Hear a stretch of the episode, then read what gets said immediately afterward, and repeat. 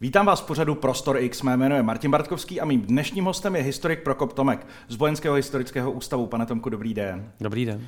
My spolu probereme události, které následovaly po 17. listopadu a hlavně zapojení armády, protože mám trošku pocit, že na tu armádu se zapomíná. Řeší se samozřejmě politici, policie, studenti, demonstrace, ale jaká vlastně byla tehdy role armády? Jaká vlastně byla vůbec její kondice a v jakém stavu ta armáda byla v roce 89? Mm, tak eh, já myslím, že dá se říci, že odpovídala stavu celé společnosti. On to nebyl, přestože to byl takový uzavřený jakoby, a velice velký ostrov, tak eh, byla propojena s tou společností. To znamená, eh, myslím si, že tam nastávala určitá krize, která byla skrytá, protože o armádě se tehdy mluvilo jenom pozitivně, byl jenom oficiální obraz, ale ten nějaký kritický téměř, téměř neexistoval. Eh, například Rada obrany státu v roce 1988 i 89 už eh, na nátlak vlastně předsedů vlád a ekonomických ministrů tlačila na snížení eh, výdajů na obranu, které hmm. byly prostě enormní tehdy mm. na, na, na ty poměry. My jsme měli tehdy 200 tisíc vojáků? 200 tisíc vojáků, mm. ano, z, z profesionálních i, i základní služby. Ale neustále každý rok se nakupovala další a další technika, protože při té velikosti prostě to hodně zastarávalo mm-hmm. to vybavení, takže bylo potřeba nakupovat a nakupovat. Eh, dále rostly už i tlaky na eh, zkrácení vojenské služby a málo se ví, že eh, vlastně z iniciativy Miloše Jakeše v létě 1989 bylo rozhodnuto o zkrácení vojenské služby na rok a půl, ovšem mm-hmm. mělo se to stát až na podzim roku 1990. Takže z toho je vidět, že, že přece jenom se tam objevovaly nějaké změny, například část eh, těch vojenských sil měla být přesunuta na, na pracovní jednotky, protože to zase souviselo i s eh, těmi mírovými iniciativami eh, Michaila Gorbačova, který vlastně sliboval snížení těch konvenčních sil v Evropě. Mm. Jednalo se o tom i v, v, ve Vídni a byla, byla mezibloková odzbrojovací jednání. A e, také vlastně je takový, takový pocit, že e, díky sametové revoluci e, se armáda zmenšila, začala prostě se likvidovat technika a snižovaly se stavy. Není to pravda, protože hmm. ten proces byl nastartován už eh, eh, na konci 80. let a eh, i bez sametové revoluce by ta armáda musela být záhy redukována. Takže armádu nedohnala ke změně demokracie, demokratický proces, ale prostá matematika. Prostě to přestalo vycházet. Ano a souvisí s tím třeba i, i otázka zbrojní výroby. Mm. To, to, že jsme byli vlastně, dá se říct, velmoc ve výrobě tanků, tak to právě končilo na os, v koncem 80. let. Mm-hmm.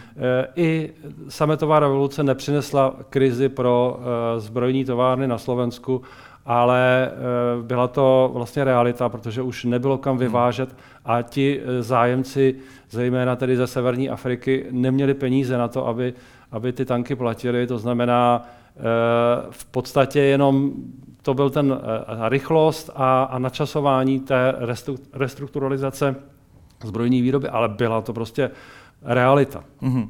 Pojďme k listopadu 89.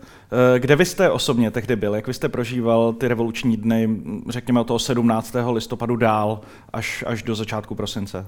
Tak 17. listopadu jsem šel na Albertov na hmm. demonstraci, s ní jsem pokračoval tedy přes Vyšehrad až na Národní třídu, Eh, kde teda jsem zažil i ten zákrok, včetně toho, že jsem eh, dostal jako ránu, mm-hmm. ránu do, do hlavy obuškem od, od příslušníka odboru zvláštního určení. Takže jsem to, jsem to prožíval samozřejmě intenzivně a byl to tedy byl, byl to šokující moment tehdy. Pojďme k tomu odboru zvláštního určení. Eh, lidé v tom často nemají jasno. Říkalo se jim červené barety a jsou to ti lidé, kteří jsou vlastně zodpovědní za ten vůbec nejbrutálnější zásah tehdy. Ano. Eh, já i letos jsem se dozvěděl od jednoho z účastníků, nebo slyšel jsem větu, mě tam tehdy zmlátili paragáni. Mezi lidmi panuje představa, že to mohli být vojáci, výsadkáři právě kvůli těm červeným baretům, ale pojďme si říct, kdo byl ten odbor zvláštního určení. Eh, tak byla to eh, součást eh, vojsk ministerstva vnitra formálně. A odbor zvláštního určení byla v podstatě proti, protiteroristická jednotka, která vznikla na začátku 80. let Byli to tady vlastně příslušníci Zboru národní bezpečnosti z povolání, nebyli to vojáci základní služby nebo něco takového. A byli, byl to poměrně malý útvar, který se tedy cvičil pro zákroky proti vlastně zvlášť závažným formám kriminální činnosti, zejména tedy proti různým únosům, Eh, proti teroristům a podobně. Jako je prostě velmi vlastně zvláštní, že eh, takto vycvičená jednotka byla nasazena proti eh, vlastně neozbrojeným civilistům, demonstrantům, jo, lidem, kteří jako se mhm. nedopustili žádného kriminálního činu. Ovšem tento nasazení 17. listopadu bylo zvláštní v tom, že ten odbor zvláštního určení byl nasazován už v eh, celý ten rok 1989 na, na, vlastně na všech demonstracích, ale v civilu. S uh, úkolem v podstatě vytipovávat a zadržovat, pomáhat zadržovat uh, aktivní jedince, organizátory těch, těch demonstrací. A z iniciativy uh, vlastně velitele tohoto, tohoto útvaru byli poprvé nasazeni 17. listopadu pro zvýšení vlastně účinku v těch uh, maskovacích kabátech s, uh, s červenými barety, červenými páskami, v podstatě jako takového toho hmm. uniformovaného vojenského charakteru. Hmm. No, účinek to určitě přineslo, ale asi ne kýžený, který si představovali. Jak moc se vlastně tehdy lidé báli armády? My máme tendenci tu armádu zlehčovat, máme spoustu filmů, které si z té normalizační armády dělají legraci e, i z toho jejího stavu, ale jak moc obávanou složkou tehdy byla? Jak moc se lidé báli, že armáda by mohla zakročit v listopadu? A teď se bavím, jaká byla nálada ve společnosti? Tak já myslím, že uh, podle těch průzkumů veřejného mínění, které se přece jenom dělaly a které nebyly úplně reprezentativní, protože uh, lidé se báli uh, úplně jako otevřeně mluvit, tak sice armáda nebyla vnímaná jako skutečně efektivní síla proti vnějšímu ohrožení, ale v té, té moderní válce. Ale samozřejmě pro zákrok uvnitř státu jistě by byla, byla dostačující, protože měla zbraně, měla techniku to, že, že jako byla vnímána jako, jako riziko, to si myslím, že vyplývá z toho, z té, z té rétoriky, že byla vlastně prezentována jako ta nejpevnější eh, prostě, uh, taková opora eh, komunistického režimu, byly, byly toho plné noviny. Vlastně se nikdy, nikdy nepsalo o armádě kriticky oficiálně, protože ta cenzura to nedovolovala ale až na nějaké výjimky, prostě takový ten lidský faktor, který byl kritizován, tak byla vždycky eh, vlastně prezentována jako velice efektivní, efektivní síla a věrná komunistické straně. Jak moc v lidech třeba rezonovalo rok 69, eh, tedy události 20 let mm. předtím, kdy armáda naopak zasáhla proti demonstrantům, proti vlastně demonstracím na výročí okupace a po eh, upálení Jana Palacha. Tak jak, jak moc tohle bylo přítomné? Ano, to 21. srpna 69 eh, zakročila, nebo v těch dnech kolem. Hmm. Ale já se musím přiznat, že, že jsem nezaregistroval, že by e, nějaké reminiscence na, na, v roce 89, že by se na to nějak hmm. vzpomínalo, že by to byla nějaká zkušenost. E, v tom roce 69 to bylo za zcela jiných e, společenských e, podmínek, že to byla tehdy nastupující velice tehdy tvrdá a silná e, politická moc, která měla silnou oporu v, v Sovětském svazu, kdežto v tom roce 89 bylo vidět, že eh, politika Sovětského svazu se mění, že už není tedy tak, eh, tak, tak razantní a že komunikuje se Západem a tak dále. A e, také otázka, jestli, jestli prostě to bylo vnímáno, vnímáno jako, jako riziko. V tom roce 69 Eh, armáda nastoupila, ale pravda je, že eh, ta její úloha byla spíš pasivní, že není, samozřejmě, není doloženo, že by někoho tedy usmrtili vojáci, eh, nebo že by prostě byli zapojeni nějakou větší měrou do tedy nějakého násilného potlačování. Spíše jejich role byla taková demonstrační, Eh, pomáhali, eh, pomáhali spíš jako eh, rozdělovat ty davy a, a přehrazovat ulice a tak dále, i když tím chci, samozřejmě nechci říct, že k násilí z jejich strany nedocházelo. V tom roce 69 bez pochyby cítili tu silnou sovětskou podporu v zádech. Ano. V tom 89. zase taková nebyla, ale přesto tu pořád byla sovětská okupační vojska. Hmm. Jak ta vnímala ty revoluční dny a to, co se v Československu děje, protože mám pocit, že panuje jeden z dalších mýtů, že Sověti byli připraveni to tady rozprášit, dejme tomu. Mm. To si myslím, že, že to je takové to statické vnímání dějin, že mm. v, v roce 69 eh, nejenom, že ta sovětská armáda byla připravena eh, zasáhnout, ale v podstatě ten zákrok, tvrdý zákrok proti demonstrantům v srpnu 69 eh, zorganizovala ta, ta nová komunistická zdejší moc proto, aby prokázala sovětskému svazu, sovětskému vedení, že má situaci v rukou. Mm-hmm. Jo, to znamená, takže to bylo, to bylo vlastně tehdy, tehdy žádoucí. Když to v tom roce 89 eh, sovětská armáda tady pravda byla, i když eh, žila vlastně tak v, tě, v těch svých eh, vlastně uzavřených základnách a byla spíš vnímána z té tradice, řekněme, jako riziko. Ale jsou i důkazy o tom, že Michal Gorbačov neměl zájem o tom, aby, aby ta sovětská vojska zasáhla Nestalo se to ani v jedné zemi, konec konců ani v Maďarsku, v Polsku, ve východní Německu, mm-hmm. kde ta vojska byla rozmístěna taky. Takže eh, bylo by to v té době, v těch eh, politických podmínkách, by to bylo kontraproduktivní pro, i pro sovětskou stranu, protože by to vlastně zdiskreditovalo eh, tu politiku, kterou Gorbačov ve světě představoval a kterou sliboval. Mm-hmm. Pojďme zpátky k naší armádě. Jak to vnímalo jí tehdejší velení a jak se zachovalo v těch revolučních dnech?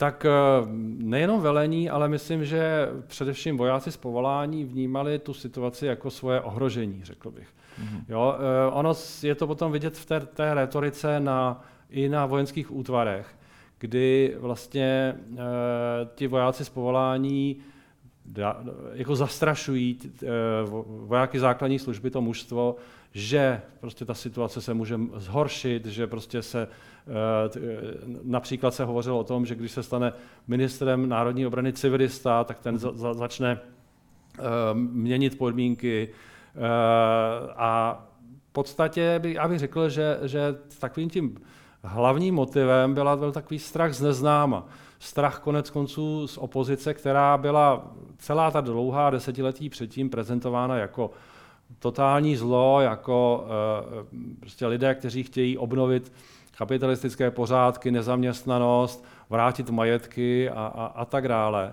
E, tam nějaká, nějaký apel na, na, prostě na, na, na svobodu, na e, prostě transparentní politiku, na politickou pluralitu, to vůbec nehrálo, nehrálo roli. Mm-hmm. Takže eh, řekl bych, že, že to hlavní byl prostě strach z neznáma, strach eh, z toho eh, vlastně démonického, démonického nepřítele. Ten byl pochopitelně asi větší na, na té úrovni vyššího velení a jak ta armáda byla hierarchizovaná, tak v podstatě nevidíme výraznější osobnosti, které by se navenek projevovaly z dalších úrovní, ale Tou eh, nejvýraznější je právě osobnost eh, ministra národní obrany armádního generála Milána Václavíka, který, eh, jak je doloženo, prostě v podstatě vyzýval a organizoval k tomu, aby se armáda na zákrok připravovala. Mm-hmm. To ovšem nebyla žádná novinka, protože po roce 69, nebo jako jedním z takových, z takových výsledků toho období 68-69 bylo vytvoření systému mimořádných bezpečnostních opatření. Vznikly ty pohotovostní pluky veřejné bezpečnosti pro zákroky mm-hmm. proti demonstrantům. Ale systém mimořádných bezpečnostních opatření byl vlastně takový e, systém jako různých modelových e, situací, co, co, jaké síly nasadit, když bude situace taková a taková. To znamená, že bylo 7 stupňů eh, mimořádných bezpečnostních opatření a asi od čtvrtého stupně mohla být nasazená i armáda. A i ta mohla být nasazena k střežení objektů, k dosmíšených hlídek, anebo, eh, a to byl ten nejvyšší, nejvyšší stupeň nasazení, a to přímo proti, proti demonstrantům. To znamená i eh, to nasazení armády nebo použití armády uvnitř státu Eh, bylo eh, vlastně promyšleno, že to neznamenalo jako pouho pouhé prostě naložení vojáků a jejich nějaké demonstrace síly, prostě. demonstrace hmm. síly, jejich vyvezení, vyvezení do prostoru. Prostě měla to nějaká pravidla, měla to nějaký systém. V podstatě tím garantem bylo ministerstvo vnitra a federální minister vnitra který vlastně řídil, měl štáb a v štábě byly i na nižších úrovních ale eh, ta armáda prostě nebyla eh, sama o sobě, aby eh, takovou věc rozhodla. Mm-hmm. Prostě potřebovali politické zadání. Samozřejmě i, ta, a pak i ten minister vnitra potřeboval politické zadání. Hmm. Armáda ani bezpečnostní složky v našich zemích prostě už z tradice a, ne, a nebylo tomu jinak ani v, komun, v době komunistického režimu, nefungovaly prostě samostatně, že by vytvářeli hmm. nějakou politiku a že by ji, že by ji prosazovali. Byť třeba hmm. i takhle eh, ve svém oboru, to znamená, eh, pouze plnili eh, politické zadání. Přesto ta doba byla velmi zjitřená. Ty projevy tam probíhaly jak od politiků, tak i od toho velení armády. Nakolik to bylo reálné, že by se něco takového stalo, že by tu armádu použili? Nebo bylo úplně od začátku jasné, že, že to směřuje k nějakému vlastně uklizení těch vojáků? Nebo, nebo se pořád jako, nebo to pořád vlastně hrozilo? No, a, tak, a dokdy, řekněme? Tak dnešníma očima si můžeme říct, že to třeba tak tolik nehrozilo, že mm-hmm. to mhm. vlastně i v tom kontextu celé Evropy, toho, toho politického vývoje, eh, že to vlastně nebylo, nebylo reálné, že, že Československo tady nebylo takovým ostrovem, který by si mohl dovolit eh, tady vytvořit mm-hmm. prostě nějakou, nějaký ostrov násilí. Ale tehdy, když se na to podíváme prostě z tehdejší perspektivy, tak eh, se to zdálo, že to, že to je reálné, protože ta rétorika byla e, jasná, že se tedy jedná o, o socialismus, že, že, to, že, že to, co se děje na ulicích, je nepřijatelné, že prostě žádný dialog nebude a tak dál. A taky to odpovídalo, e, myslím, ty, ty pocity odpovídaly té dlouhodobé, dlouhodobé zkušenosti, protože v těch posledních letech konce 80. let byly demonstrace prostě potlačovány jednoznačně. Nikde se nejevilo, že by byla snaha o nějaký dialog, o nějakou skutečnou politickou změnu. To, co se nazývalo přestavba, tak byly pouho pouhé kosmetické úpravy, mm. které eh, třeba v politické rovině eh, se prakticky neprojevovaly. Takže eh, pro tehdejší aktéry z nejrůznějších úrovní si myslím, že to vůbec nebyla nereálná věc, že by hmm. armáda byla použita. Ale samozřejmě eh, byla to zodpovědnost. Eh, pro, myslím, že to pro to politické vedení, to znamená předsednictvo ústředního výboru komunistické strany, eh, bylo asi i možná významné to, co dál. Hmm. Že když tedy bude ta moc nastolena, bude upevněná těmi mocenskými prostředky, tak eh, co bude dál, jak se jim to dlouho, dlouho podaří udržet. A to bych řekl, že bude asi ten, ten klíčový moment, že si uvědomili, že zkrátka to neudrží natrvalo. No. Tam je jeden, jeden třeba takový signál, ze kterého bychom mohli něco hmm. usuzovat, a to je to ten pokus, ta myšlenka o nasazení e, lidových milicí v tom týdnu po 17. listopadu, kdy vlastně byli milicionáři skutečně přivezeni do Prahy a e, podle těch svědectví e, se uvažovalo o tom, že budou v podstatě nasazeni jako taková demonstrace síly, jakože projdou tím městem jako v těch, těch uniformách a se zbraněmi. Ale nakonec ani to nebylo provedeno. To, mm-hmm. Takže a byli staženi vlastně druhý den ráno byli staženi stažení domů. To znamená, to je, myslím, taková, hmm. takový moment, který ukazuje jako to váhání a i to, že eh, to vědomí toho, že to možné, hmm. možné není. Dotlačení okolnostmi vedení strany ano. Eh, a tím okolním světem. Um, jaká byla nálada mezi vojáky? Protože mm-hmm. jsme tady popisovali to velení. Ono to velení jim vzkazovalo uh, poměrně jako nebo dávalo jim poměrně ostře najevo, jak si představuje, že se budou vojáci chovat, mm-hmm. protože tam zaznívaly věty typu, že za účast na generální stávce bude hrozit až sedm let na tvrdo, případně i trest smrti v rámci výjimečného stavu. E, jaká byla nálada na těch útvarech a v čem se vlastně drželi e, ti vojáci, ti branci, řekněme? Mm. Tak to bylo, e, tyhle ty výhrušky byly do jisté míry až přehnané, nereálné, nicméně v ta armáda, jak do té doby eh, existovala, tak, tak myslím, že, ty, že to mužstvo to bralo jako, jako reál, reálné riziko. Že zkrátka můžou být hmm. posláni vojenskému prokurátorovi a takže to určitě, určitě zvažovali. To chování toho, toho důstojnického sboru bylo byla snaha prostě ty, ty, ty útvary eh, izolovat. To znamená, byly zakázány dovolené, eh, ty opušťáky, eh, vycházky, bylo vlastně, přestal se dovážet tisk, když mm. začal být trochu svobodný. Takže izolace, to byla jedna mm. věc a určité ovlivňování, skutečně jako, jak jsem říkal, zastrašování, ale i vysvětlování, že, ten, že ty změny mohou ohrozit i ty vojáky, Eh, základní služby.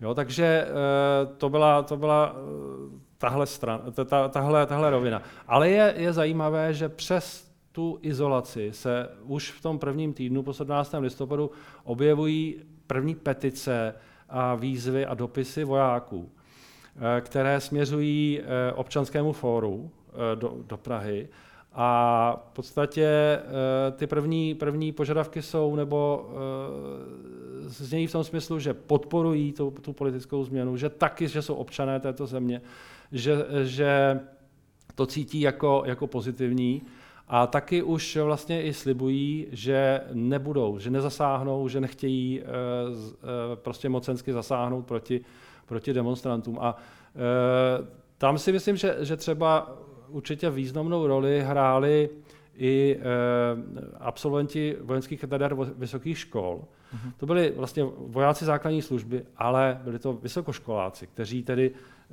museli strávit na vojně ten rok, rok života a kteří vlastně měli nepochybně dobré kontakty se e, svými spolužáky, s, prostě s vysokými školami a v podstatě měli i podobnou e, mentalitu jako, jako vysokoškoláci, kteří vlastně organizovali stávky.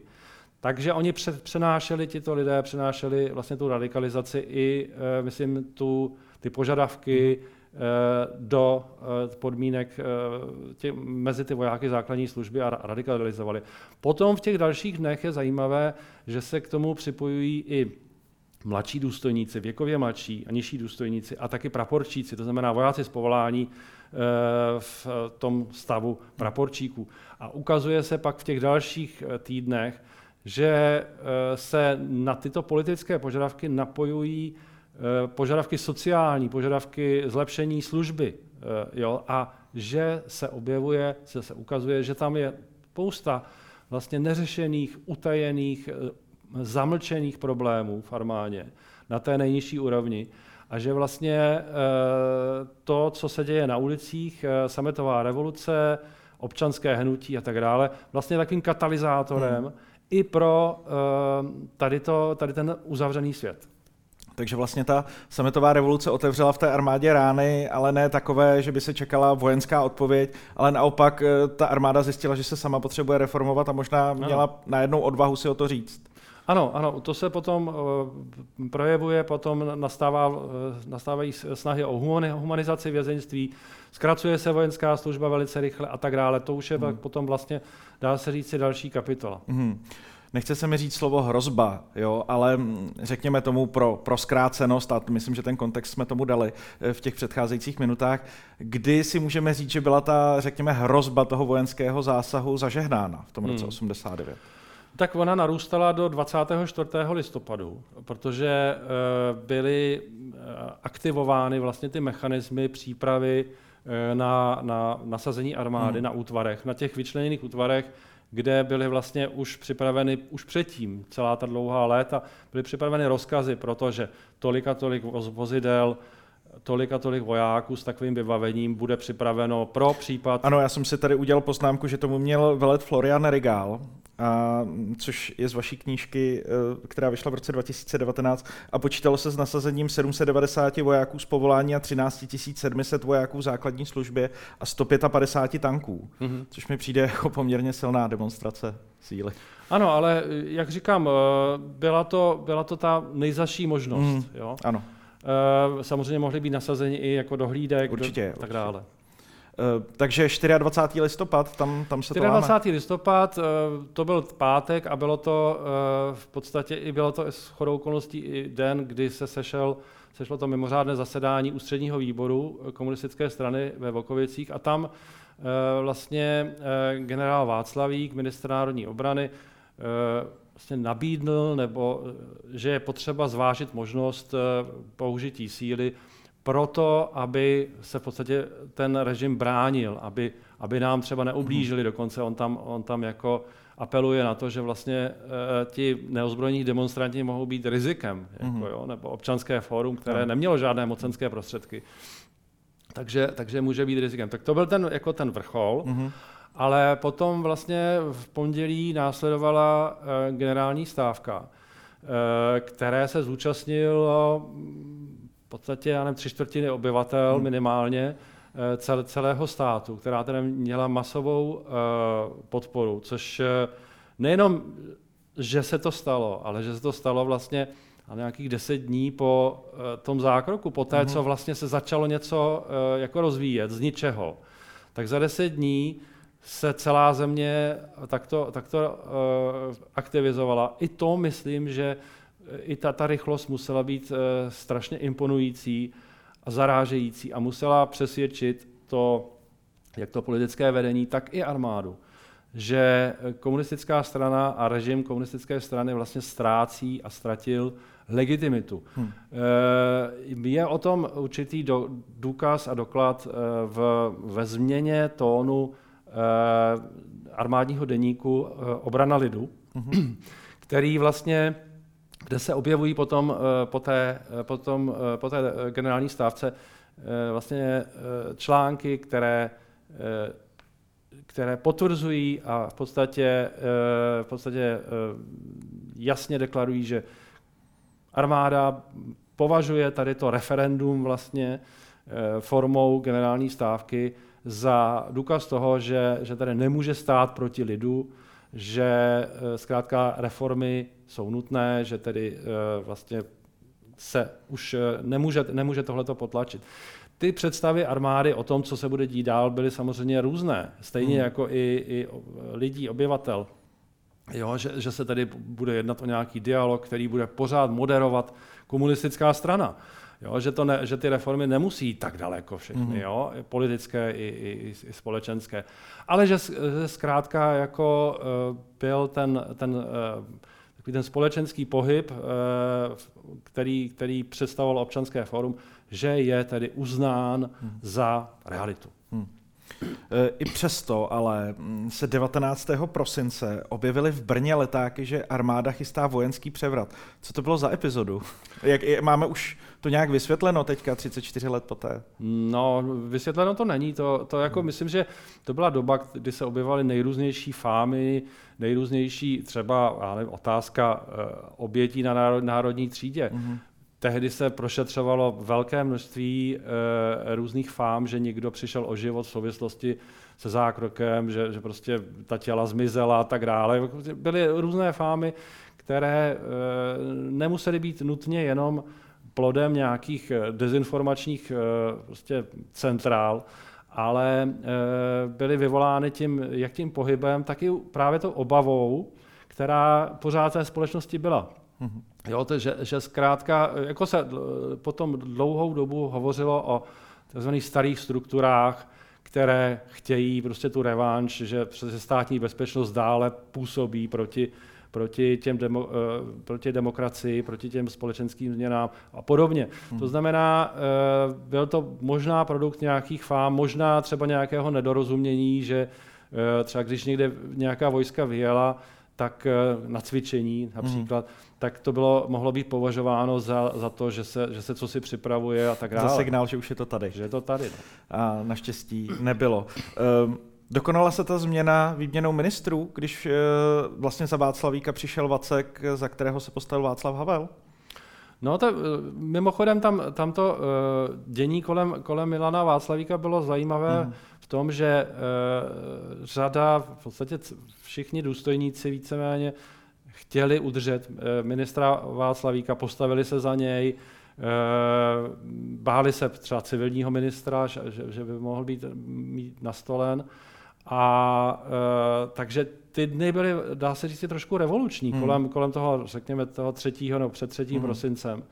Jo, že, že bylo nebývalé, že vlastně ti armádní důstojníci dost jako výrazně a veřejně podporovali toho, toho Václavíka. Mm. Nicméně samozřejmě nebylo možné eh, jako op, odporovat proti politickým rozhodnutím. Mm. A když byl tedy odvolán, tak eh, byla nabídnuta funkce de facto jeho, jeho zástupci, někomu, kdo by v, i, i v normálním, i, i v předcházejícím období by nejspíš nastoupil na jeho místo. To byl vlastně náčelník generálního štábu eh, generál Vacek. Mm-hmm. Jo, to byl vlastně, ten byl funkčně druhý. To, takže jako to nebyla vlastně, dá se říct, žádná revoluční mm. změna. To by bylo, to by byl prostě eh, profesní postup, který by byl i předtím zcela, mm. zcela normální.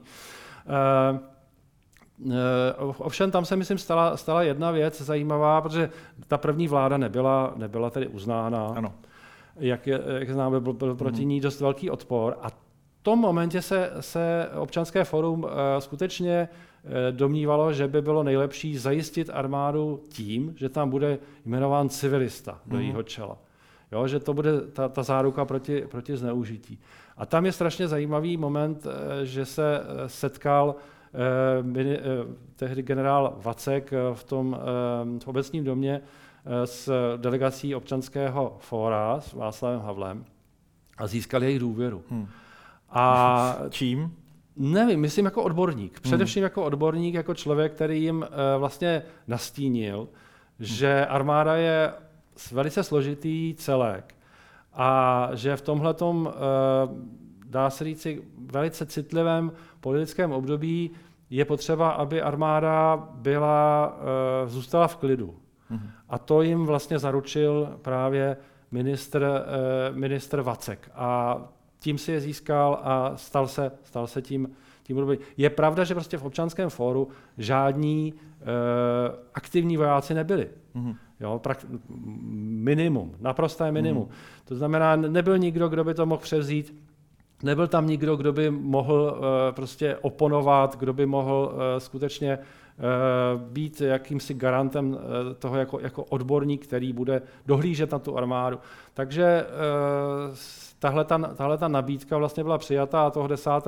prosince, když byla teda ta eh, Čalfová vláda jmenována, tak eh, tím ministrem tedy zůstal, zůstal eh, Miroslav Vacek. Mm-hmm.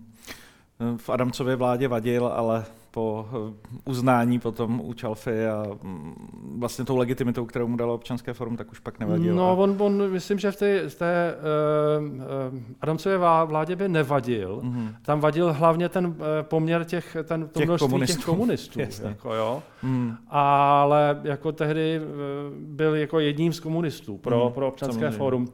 O několik dní později už věděli, jaký, jaký člověk to je, předtím ho neznali. Jasně, jasně a nakonec to vlastně celé dopadlo dobře. I když ten strach byl asi veliký až do toho 24. listopadu a i těch pár dní po něm, tak nakonec eh, se to vlastně zvládlo a i díky tomu tady můžeme sedět dneska.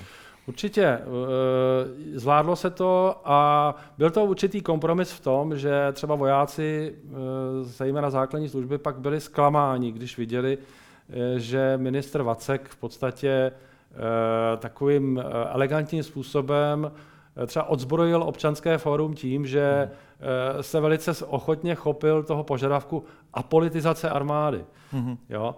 To znamená nejenom, že tam teda nemohla veřejně působit komunistická strana, ale nikdo jiný. Ano. To znamená ani občanské, ani občanské fórum. fórum. Jo? To znamená, občanské fórum ztratilo absolutně vliv nad, eh, nad armádou.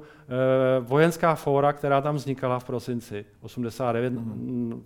na útvarech prostě z vojáků základní služby a mladých důstojníků, tak byla zakázána. Takže eh, vlastně tomu Vackovi se podařilo jak si zakonzervovat eh, tu, tu armádu a dělat si v ní eh, relativně co chce. A pak nám chvíli trvalo to zprofesionalizovat a celé zreformovat tak, jak se asi mohlo dříve, ale to už teďka hodnotíme jenom tím naším pohledem, že víme, to je, jak to dopadlo. No to už je zase jiná kapitola. Přesně tak. Pane Tomku, děkuji pěkně za rozhovor a že jste byl hostem Prostoru X. Já děkuji za pozvání.